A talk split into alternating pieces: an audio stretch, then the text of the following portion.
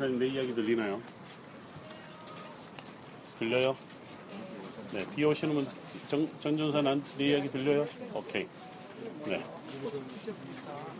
자, 이게 누르는 힘이 좀 필요하구나. 자, 지금 여러분들 좀 둘러서 있습니다만, 이게 현재 가이사랴를 조금 이렇게 미니어처로 보여주고 있습니다. 왜 그러지? 네. 지금 앞쪽에 있는 제가 손으로 가리킨 여기시 헤롯 당시 때의 가이사랴고, 좀 더 성체처럼 보이는 것이 십자군 시대의 가이사랴입니다.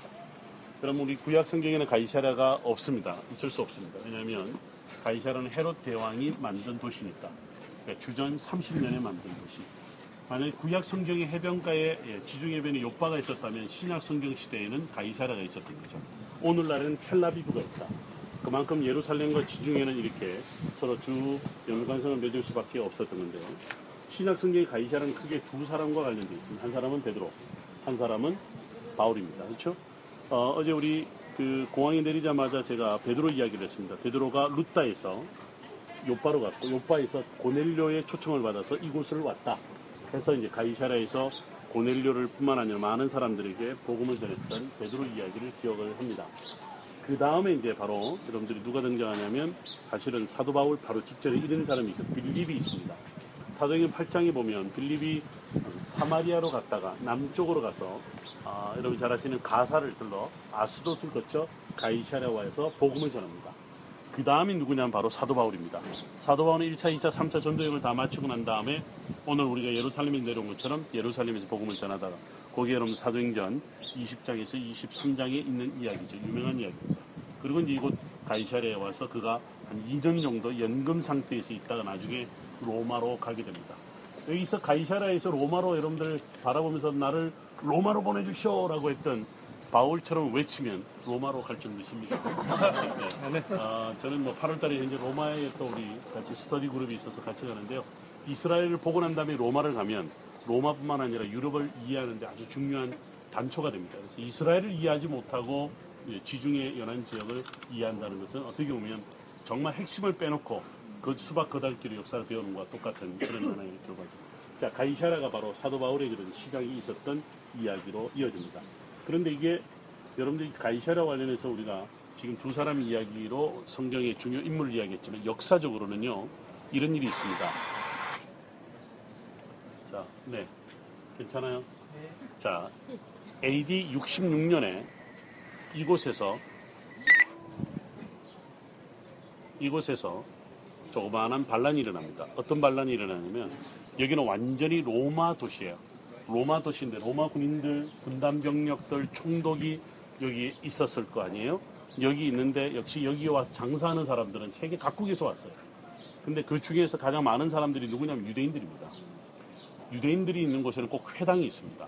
근데 로마인과 늘 갈등이 있는데요. 아무래도 통치자고 이제 이 사람들이 다 총독을 비롯한 권력자니까 이것에 이제 유대인들은 늘 갈등인데 가장 큰 갈등은 다른 것보다도 종교적인 갈등입니다. 유대인들과 조그마한 어떤 종교적인 마찰로 인해서 로마 군인이 여기에 있는 유대인 회당에 불을 질러버립니다. 그것이요, 그동안 쌓여있던 로마인들을 향한 쌓여있던 헤롯을 향한 쌓여있던 것들이 폭발이 됩니다. 그때가 누구냐면 어느 시기냐면 AD 66년입니다. 그때 로마 황제가 누구냐면 네로 황제입니다. 네로 황제가 유다 땅에서 반란이 일어났는데 그렇게 심상치 않아서 베스파시아누스를 그의 아들 티투스와 함께 유다 땅으로 보냅니다. 그게 여러분들 바로 그 유명한 우리의 영어로 더 그레이트 리볼트라고 하는 제1차 유대 반란이 일어납니다. 반란이 일어나는 것에 이 엄청난 군단 병력과 함께 이 사람들이 들어와서 AD 68년에 예루살렘 성, 여러분 아까 보셨던 예루살렘 성을 아까 우리 올라갔던 전망산을 중심으로 해서 그 지역을 다 포위합니다. 그리고 AD 70년에 예루살렘 성전이 멸망합니다. 그렇다면 결국은 뭐냐면 AD 70년 예루살렘 성전의 멸망, 유대인들이 다 유대 땅에 쫓겨나서 2000년 동안 디아스포라가 발생되는 원인이 어디에 있었냐, 바로 가이사랴였습니다. 그걸 여러분들이 하나 기억을 하면 좋겠고, 또 하나는 예루살렘에는 총독이 사는 요새가 있었지만 원래 총독이 어디에 머물렀냐면 가이사랴에 머물렀습니다. 이곳에 이제 총독이 머무르게 되는데 여러분 잘 들으세요. 헤롯 왕조가 들어서고 난 다음에 헤롯 왕이 죽습니다. 주전 4년에 죽고 헤롯이 다스리던 모든 땅이 세 왕에게 분할됩니다. 잘 아시는 대로 아켈라오 첫 번째, 두 번째는 안티파스, 세 번째가 빌립입니다. 예루살렘, 지금 우리가 내려왔지만 예루살렘에서 가이사랴, 여기를 기점으로 해서 남쪽 모든 지역은 누가 다스리냐면 아켈라오가 다스립니다. 그런데 아켈라오나 다른 아켈라오는 10년만 다스리고 쫓겨납니다. 나중에 유배당해서 죽게 되는데, 이 10년 만에 왜 쫓겨나냐면 로마가 사용하는 동전에다 지 얼굴을 집어넣은 거예요. 유대인들이 그걸 또 못 참은 거죠. 그래서 막 데모하는 다음에 다 쫓아냅니다. 안티파스는 AD 39년까지 다스립니다.